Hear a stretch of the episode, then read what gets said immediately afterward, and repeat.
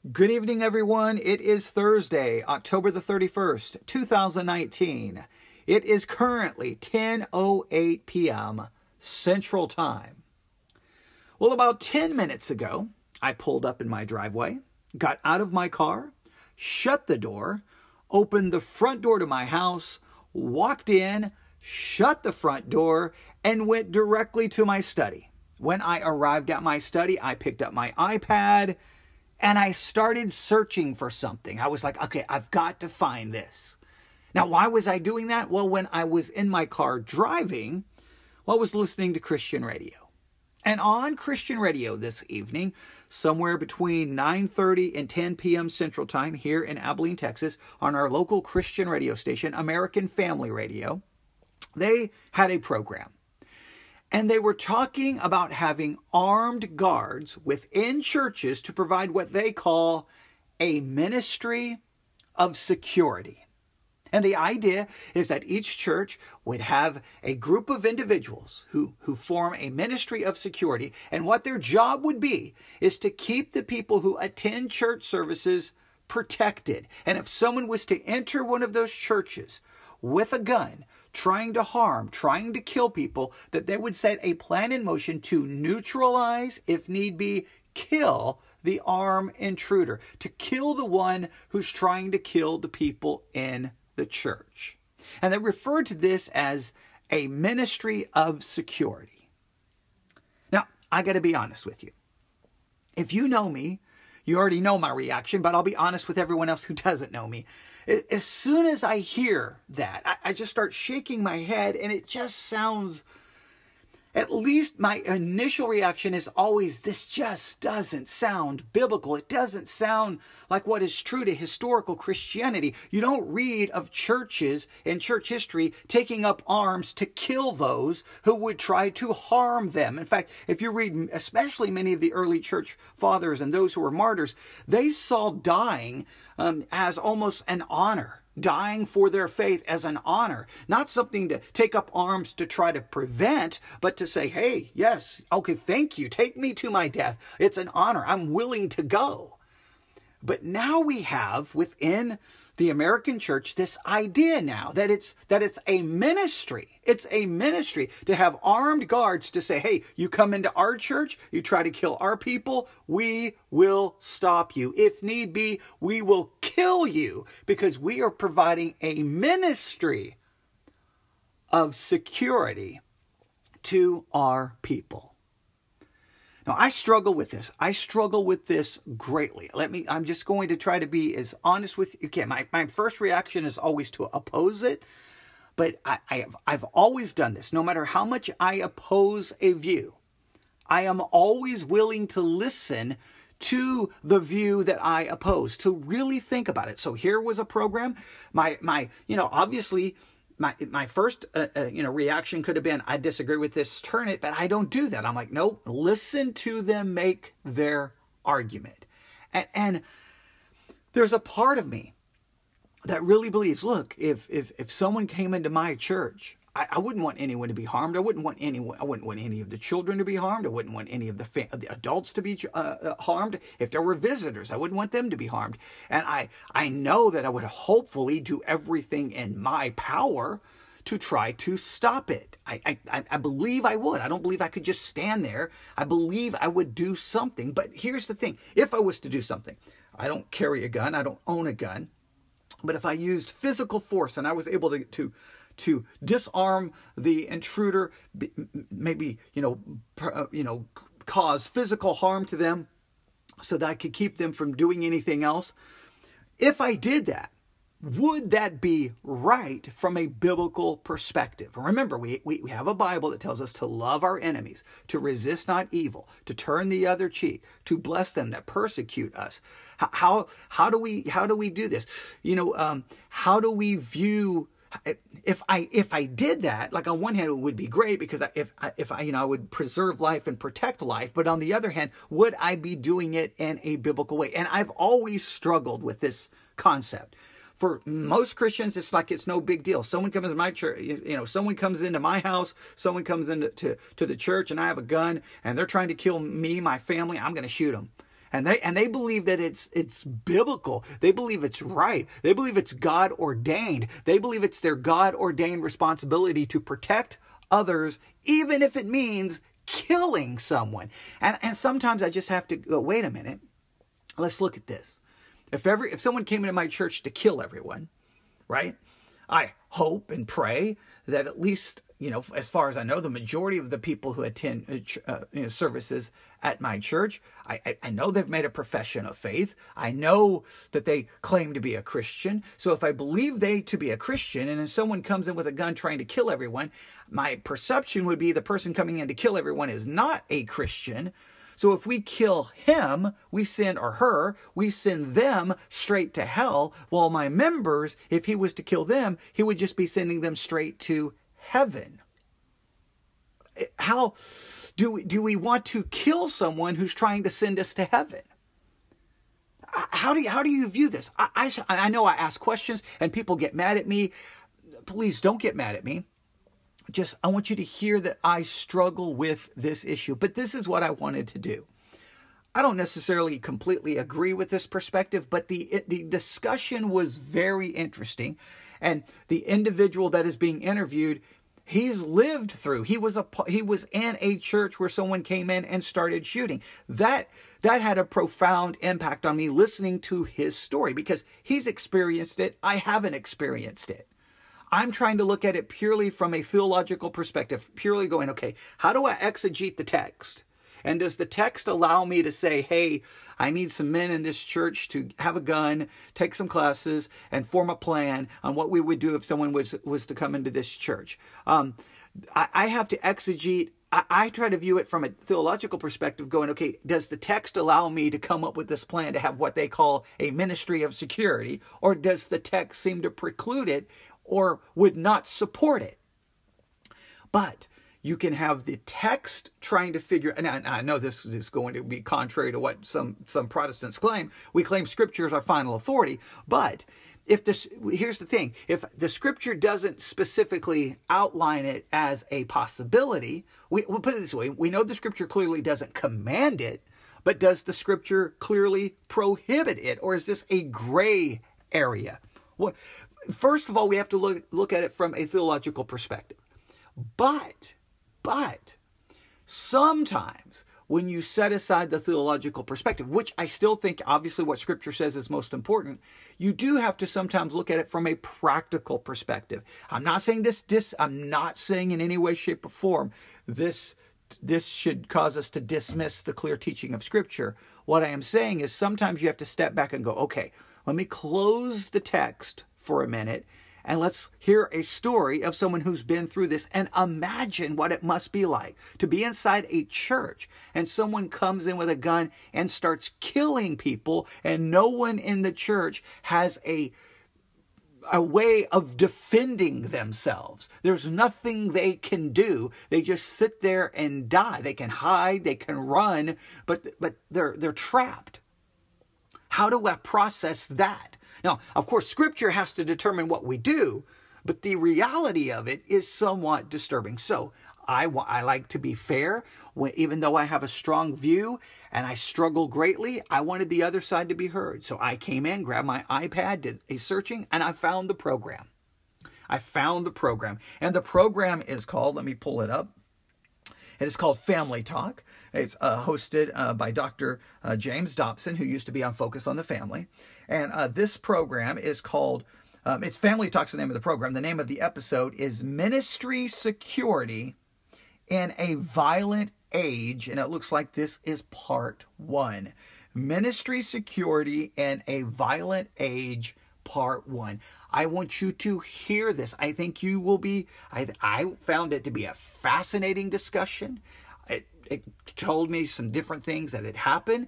I think it raises lots of questions. Now, they make an argument that society has become far more violent, that these things are far more common, and, and, and churches feel like they don't need to worry about it, but they seem to make an argument that churches are vulnerable and that churches need to think about this. And if if there's any more shootings at any places of worship, whether it's a uh, you know an Islamic place of worship Jewish synagogue or a Christian church, if this if it, if it continues to happen at any regularity, then more and more churches are going to adapt some kind of security system in order to handle armed intruders who are trying to kill people.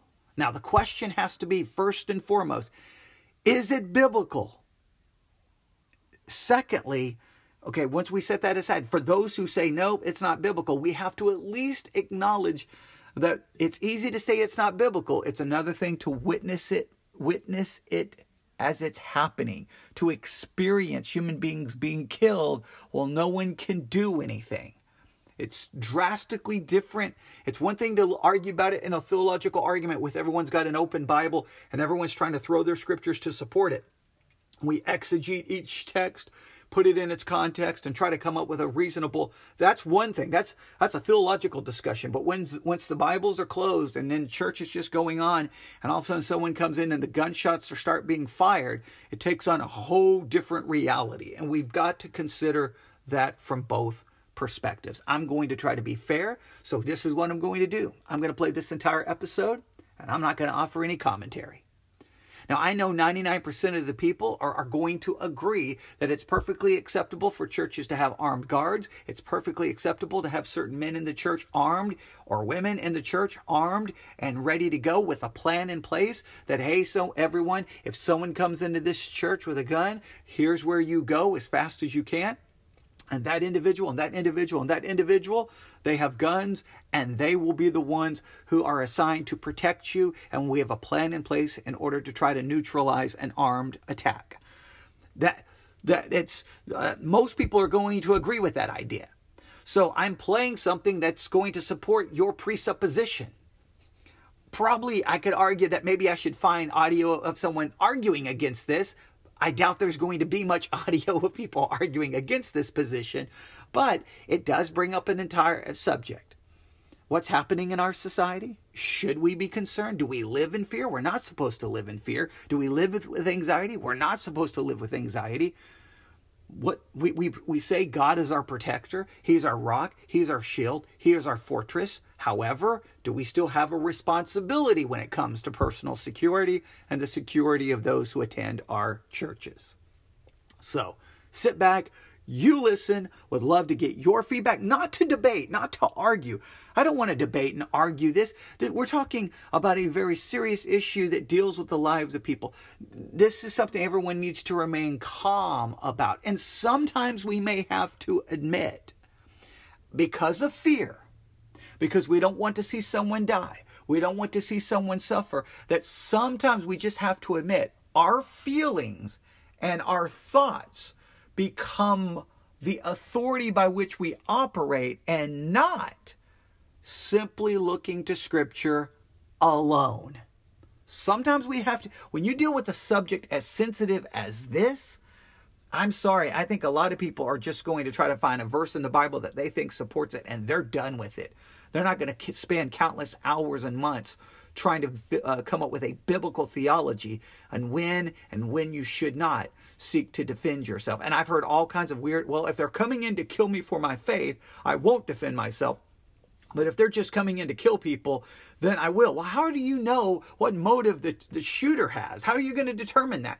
Do you're going to raise your hand and go, "Hey, Mr. Shooter, are you here just to kill us because we're Christians?" Yes. Okay. No one defend. No. Everyone put down their gun. We all will die as martyrs. Wait. Oh, you're not here to kill us because we're Christians. You just want to kill people. Okay, Roger over there. Go ahead and shoot him and kill him. Like. I don't even know why people make such a weird distinction because you're not going to know the motive of the shooter. I mean, that's just that's just I don't even know why we even try that. But but Christians want to try to find a way to justify their actions. Look, sometimes we sometimes and I know this is not very Christian. I think sometimes we have to admit if this situation occurs, I don't know if I have biblical support, but this is what I'm going to do. And it may not be right, and I'm just going to have to accept that. Sometimes I think we have we, we can't bring ourselves to say that. I've said it before. If I had a gun and someone was to break into my house and try to kill my wife or my, any of my children, grandchildren, any anything like that, I, if I own a gun, I, am telling you, I'm not only going to shoot the person, I, I would use every bullet I have in that gun to continue to shoot the person until they were dead, and then probably put more bullets in the gun because that, that's just, there would be a rage inside of me. There would be an anger that they would come in to try to kill people I love. And I'm not going to sit here and try to pretend that that's biblical or right. I would kill the person and I would not care about their eternal soul at that moment. Now, I can't say that's biblical because I'm supposed to care about their eternal soul and I'm supposed to even love my enemy. I'm supposed to turn the other cheek and resist not evil. So sometimes acknowledging what I would do is different than, than trying to justify it being right. I mean, I'm raising lots of questions, but here we go. Let's listen. Let me know what you think. Newsif at yahoo.com. Newsif at yahoo.com. As you can hear in my voice, I struggle with this subject so much. I struggle. Oh, I struggle. Sometimes I'm like, yeah, yeah, yeah, armed guards. And other times I'm like, no, this is not right. My, my, from a biblical perspective, I, I, I'm very firm. I don't believe there's biblical justification. In my heart, I struggle thinking, man, I can understand it. But then I go back biblically, I can't really justify it. So if you ask me from a biblical perspective, I'm very strong in my stance. But deep down, I also struggle with I don't want to see I, I, don't want to see anyone die. I don't want to see anyone suffer. That's why I hate war. That's why I'm, I'm very passive. I'm a, I'm a pacifist. And in, in a lot of ways, I think I don't like human suffering. I don't like seeing people die because if hell is real, killing people sends them there if they're not saved. That's that's a troubling comp that's troubling in my mind that I'm going to pull the trigger that's going to put someone in eternity. That's a, that's a fearful thought from my perspective. So, maybe I think I think according according to most people, I give this way too much thought, and it's most people act like it's just way simpler than I make it, and they don't understand what my problem is. But you know, I, I'm more than willing to, to to have that discussion. I just I used to debate this with people. Now I'm done debating. I'm just like, if you want to have a meaningful, heartfelt discussion, I'm willing to talk about it. But every Christian and every church, if what's been happening over recent years continues, it's going to become a much more of a reality that churches are going to have to think about. So let's listen to what was discussed, what I heard this evening about a ministry of security in an age of violence. Listen carefully. Let me know what you think at newsif at yahoo.com. Here we go. This is Roger Marsh for Dr. James Dobson's Family Talk. Now, before we begin this broadcast, I need to remind you that some of the content that we'll be discussing today is intended for mature audiences. So if you have little ones listening in right now, parental discretion is definitely advised. Either occupy them with something else or you can come back to this presentation at a later time listing on our website at drjamesdobson.org. Thanks so much for joining us for this edition of Dr. James Dobson's Family Talk. Today on Family Talk. Well, greetings, everyone. I'm Dr. James Dobson, and you're listening to Family Talk, which is a listener supported ministry. We would not be here without those of you who are kind enough to help support us, and thank you. Uh, today, we're going to discuss a very sobering subject, and I hope you listen carefully because it might have great meaning for you and your Christian friends. It brings to mind Charleston, South Carolina, Sutherland Springs, Texas, Pittsburgh, Pennsylvania, and Poway, California. I wonder if you know what those cities have in common. They are the sites of some of the most vicious terrorist attacks against places of worship in the last decade. They each involved the wanton, senseless murders of innocent worshippers all of these events arose from a common hatred and hostility toward churches and Christianity at large. Because of these violent acts, we're required to take safety measures to protect ourselves. I think everybody knows that. Unfortunately, this is the world in which we live. I'm joined today by Mr. Carl Chinn. He's a national spokesman for church security and currently serves as the president of the Faith Based Security Network, which we'll talk about later. I've known Carl for many, many years, going back to his years at Focus on the Family, where he was the building manager for the ministry. Carl has addressed numerous law enforcement, security professionals, and ministry leaders across the nation. He's also been tracking violent attacks against religious organizations since the late 1990s. His book, Evil Invades Sanctuary, documents some of the research he compiled, which we'll talk about today. Carl has a very up close and personal connection to this issue.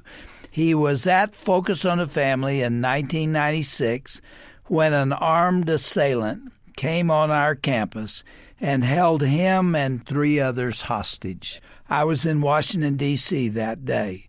Carl, thank you for being here. And as a place to start, tell us your perspective on what happened that day. You know, Doctor, I was sitting at my desk right up behind the HR training room, and my radio went off. And we had just enhanced our duress alarm system so that we would get messages over our radio. And uh, I know we talked about it back then, but one thing I never told you, but I'll tell you today. When I got that message, it said Administration Building Front Desk.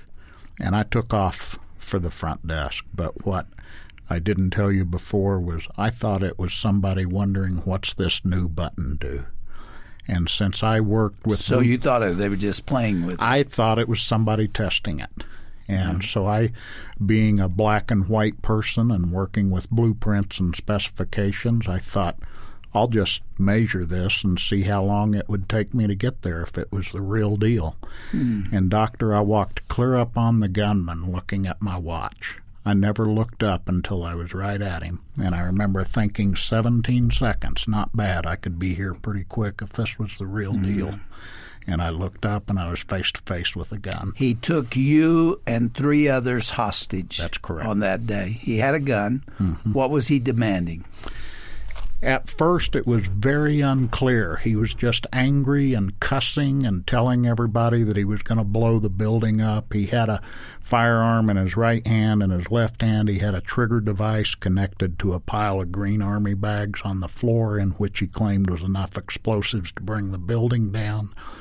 And uh, he was just very unclear at first, just cussing and saying, better get your blankety blank people out of the building before I bring it down.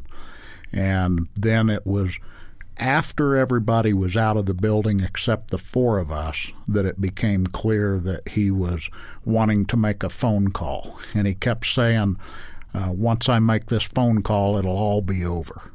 And we didn't know what that would mean, but I didn't want to let that happen. Hmm.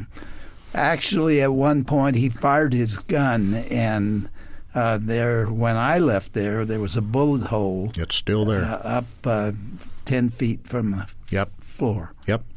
How did that happen? That happened after he released us. We, the four of us, were released about 90 minutes into the into the hostage situation, and the Colorado Springs Police Department hostage negotiator that was on the phone to him said that he fired that one shot, and he asked him. He said, "What was that?" And the gunman said it just went off accidentally. I never believed that, and neither did the police, because suicide people will often pull the trigger once just to get the feel. Yeah. And uh, well, I was, uh, as I said, I was in Washington D.C. and I got a phone call saying that there's a hostage situation. The gunman is in our entry uh, area. The building was totally surrounded by police and snipers and uh, the SWAT team members, uh, and they were just in kind of a waiting mode, trying to figure out what this guy was going to do. They didn't want to put our employees at risk.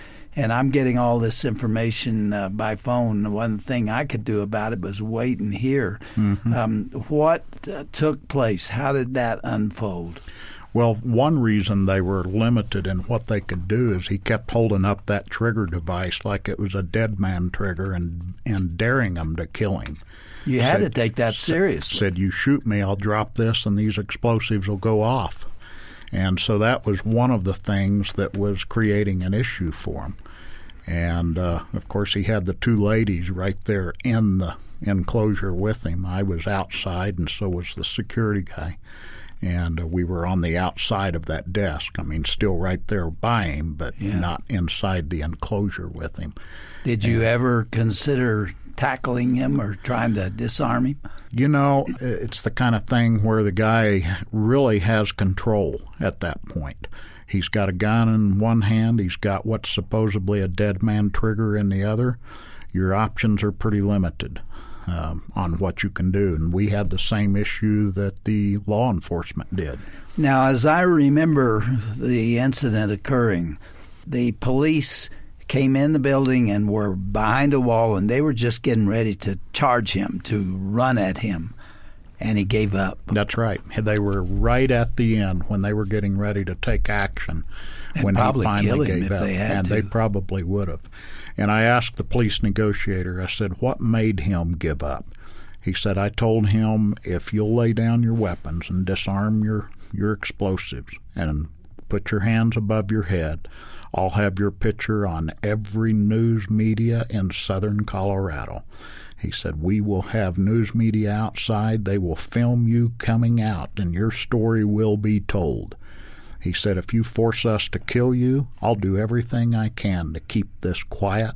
And he said, I was telling him the truth, and he knew it.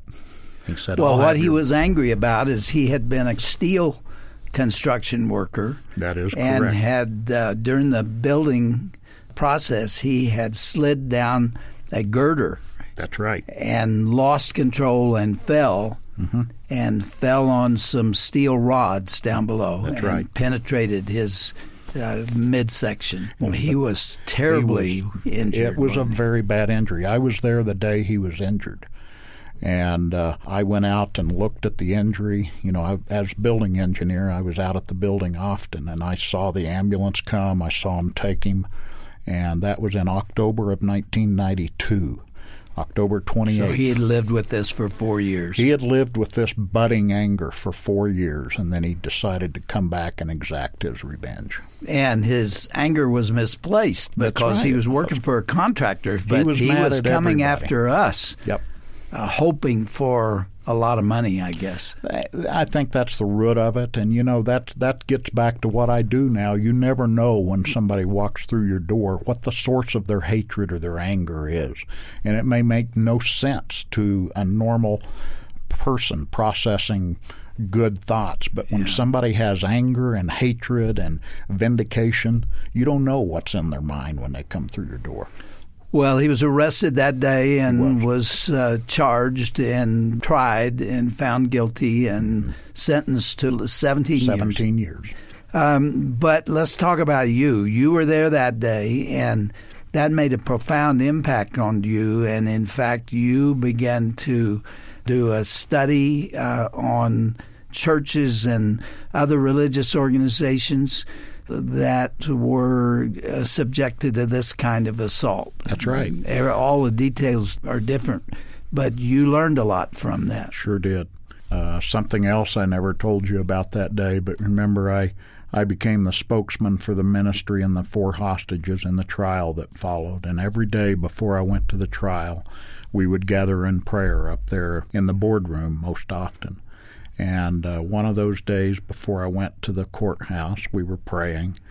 And you know how it is when you're praying and, and you're also in a personal conversation with God and the prayers going on, but I felt like the Lord was telling me that I should uh, write about the things that I'd learned. And I remember just almost arguing with God. I was standing there, I'm the building engineer. I don't write. I look at blueprints and I work with contractors. I don't write. I failed writing in high school. I got an F, doctor.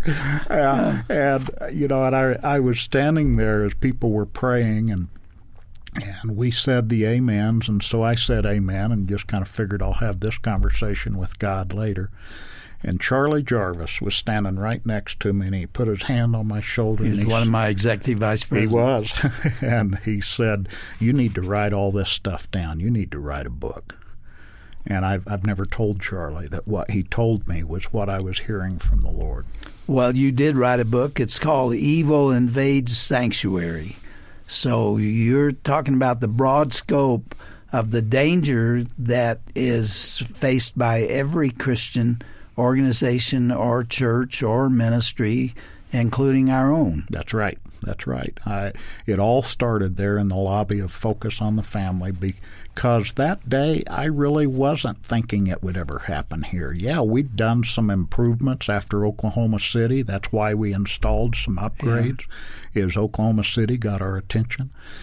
But you know, doctor, I still didn't think it would happen here, and that denial is is what cripples a lot of leaders. That's one days. of the conclusions you've drawn. You bet that um, Christian pastors and ministers and those in position of authority do not understand that they are also at risk. That's right. That's right. They they often have a tendency to uh, believe and even at times say, well, God will protect us. And, you know, a, a, scripture I go back to often is Matthew, the sixth chapter, where Jesus told us, don't worry about what you eat, drink, and wear. And I, I believe worry is a mild case of atheism. I think that's really what he was saying. But, you know, I've never met anybody who sits up in the morning and clothes float down on them out of heaven. We have to be intentional about those things that we eat, drink, and wear. And safety and security is the same way. I believe God protects us. I do. I, I told you we have 20 grandchildren. I pray over those vehicles yeah. when they go somewhere. I, if I can get a chance to go out in the morning if they're visiting us, I'll lay hands on that vehicle and beg God to protect them. But you know what? I I also want my sons and my sons-in-laws to buckle them up, yeah. and I want them to drive right, and I want them to watch for other drivers and be a good defensive driver. It takes both action and faith. So you went on from that beginning to what you're doing now. You're speaking in churches and organizations around the country, and you have become uh, quite an expert on this subject. One um, bit of information I got from your book is that from the early days of the United States of America, we went 187 years. That's right. Without an attack. It's not till 1963 that the first one occurred, and now it's all over the place. Now, when we say attack, it's careful to say, uh, let me be careful to emphasize in those 187 years, we'd never had a mass murder. A mass murder is defined by the FBI as four or more killed in a single related act. Had never occurred. Had never occurred. 187 years of American liberty had never occurred until September the 15th, 1963. Man, that tells you something about what's going on in America. It does. It does. It's a direct graph as to what's wrong because when Tree of Life happened in October of uh, 2018, where the, the killer came in and killed 11 in the synagogue in Pittsburgh, uh, Pennsylvania, that was the 15th mass murder since 1963. 187 years, no mass murders. Now, here in 2019, we've had 15 since 1963. Well, that's what we mean by senseless when someone was murdered or and in some way assaulted in that way in those uh, earlier years of the country. It was usually anger between two individuals. That's right. Or two or more individuals. Now it's anger at the whole culture almost. That's it right. It's That's an right. expression of hatred for humanity. Yeah. One thing that was consistent for years was people primarily, not always, but primarily killed people they knew. That has changed over the last 40 or 50 years, really. Uh, people will go in and commit a mass murder where they don't care what the names are. Let, us go back to uh, the false sense of security that people have. Uh, if you go through one of those, you don't have that anymore. You think it can't happen to you. And as a matter of fact, right here in Colorado Springs, you experienced yet another one. I did. It had to do with New Life Church here in Colorado Springs. Tell us what happened that day. We had law enforcement on site, and their agreement was over at 1 p.m. As soon as they left, within just a few minutes, we had smoke uh, from a commercial smoke canister where on the north main entry of our building and then on the south main entry and then the killer parked over by the east main entry and came in shooting he killed two girls in the parking lot. We didn't know that, of course, on the inside of the building. I was upstairs with Brady and Jack Hayford and didn't even hear the shots outside. I didn't hear the shots until he was coming in the building. It was totally random. I remember Totally he was just He running through the parking lot, hear these poor girls That's right. stepped out in his pathway and he killed them. That's right. That's right. They were just getting in their family van. David and Marie come out after Sunday church on cloud nine, going to dinner with their four daughters. They'd heard Jack Hayford. All of them loved it. Getting ready to go to dinner, and then the shooting started, and killed two of them, and, walked on and in. then went into the church That's right. and Those were the shots that I heard, and several of the other. There were four of us still on duty, and all four of us went towards the gunshots. Two of us were armed, two were not. The two who were unarmed turned around and started clearing kids out of the hallway. And they did a remarkable thing that day, Buck and Dave did. They cleared that hallway of kids as bullets were going past them and I set up in one ambush point down the hall, and I didn't even know Jeanne Assam was still there. She was brand new to our team, been there. This was her third week serving with us.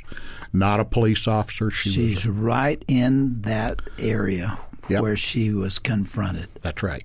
And what does she do? She blindsided the killer from his left side. She came down hallway 160 as he was shooting in my direction, and uh, he didn't even see her come in. And then she shouted her commands at him to drop his weapon. He didn't, and she fired and wounded him. And then he did what many of these cowards do: he stuck the gun in his own mouth and pulled the trigger. Isn't it amazing that right in the same area Three and a half miles away. you were involved in an incident like that? And and doctor, after that second one, I was absolutely convinced that my life has changed. It has gotten definition, and I got to do something to get this message out that we need. So you feel the Lord has laid this on you and said, "This is this is your mission." no question. I am very focused on this, and I I do feel like this is the one thing that God called me to do. Carl, we mentioned that you're very knowledgeable of this issue of the risk that churches and Christian organizations are facing, and now you are being asked to come and speak and um, advise people on how they can get uh, more protection for their organizations and for their churches and i- individuals. When you come, what do you say? How do you begin to inform them of what they need to know? Well, one thing is I I often surprise churches and communities because I I tell them how we started our program at New Life and what we called our safety team and what it's still named to this day. You tell them why. I do. I tell them we're the life safety ministry because the last thing we want to do is have volunteers serving on our team based on the sensationalism associated with security. We want people who are truly an ambassador of Christ. They truly care for other people. Don't you first have to convince them that they need to take steps to protect themselves? Because they many people live in bedroom communities and they don't really believe it can happen here. Tell us that it can. Oh my goodness, it can't hit ever. And I was one of those people who didn't believe it'll happen here. As we said yesterday, uh, when I first walked up to that gunman at Focus on the Family, I didn't think anything was real. And the thing that that did is it changed me, and I decided I don't want anybody else to have that stupid feeling because mm-hmm. it, it it just catches you flat-footed and surprised when you're not expecting something like that. We have a sick culture. We do. We have mental illness everywhere. We have drugs. We have people who are confused. They're angry. They have been abused themselves. Some of them have children.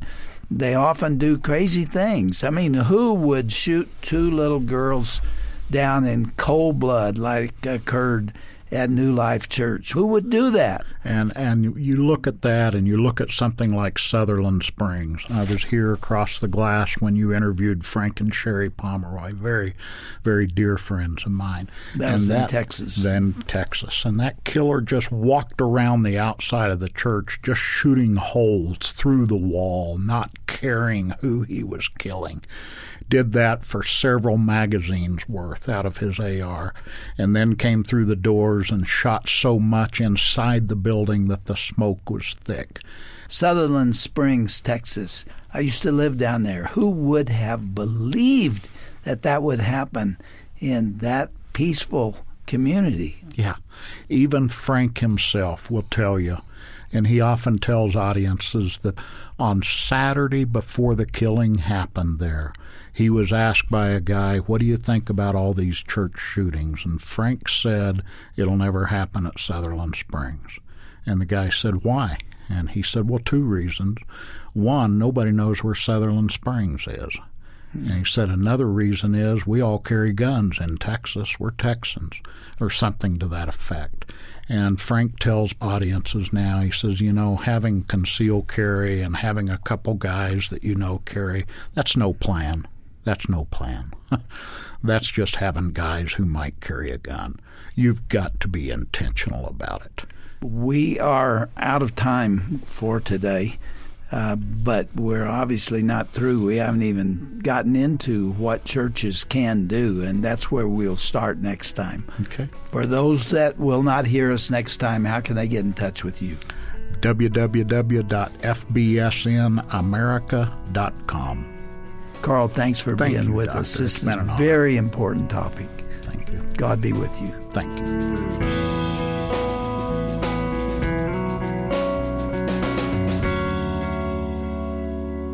I'm Roger Marsh, and you've been listening to Dr. Dobson's conversation with church security expert Carl Chinn. Now, I know today's program was heavy to listen to at times, but this is certainly an important topic nonetheless.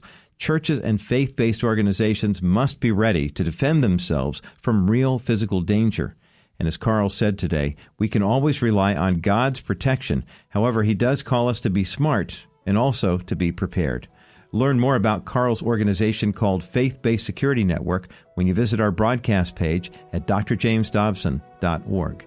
Once you're there, you'll also see a link for the book that we discussed today. It's called Evil Invades Sanctuary. Find all of this information and more when you go to drjamesdobson.org and then click onto the broadcast page. Well, that's all the time we have for today. Be sure to join us again tomorrow for the conclusion of this enlightening conversation on church security. That's coming up next time, right here on Dr. James Dobson's Family Talk.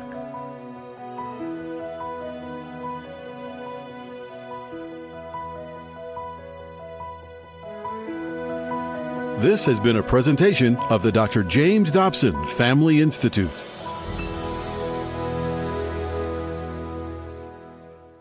Hi, everyone. This is Dr. Tim Clinton, Executive Director of the James Dobson Family Institute. Our ministry here exists to honor the Lord through ministering to today's families and marriages all over the world. We couldn't accomplish that, however, without your support. And as the JDFI, the James Dobson Family Institute, continues to grow, we need your help. Visit us, will you do that, at drjamesdobson.org or call us toll free at 877 732 6825. Stand with us and fight for righteousness and culture.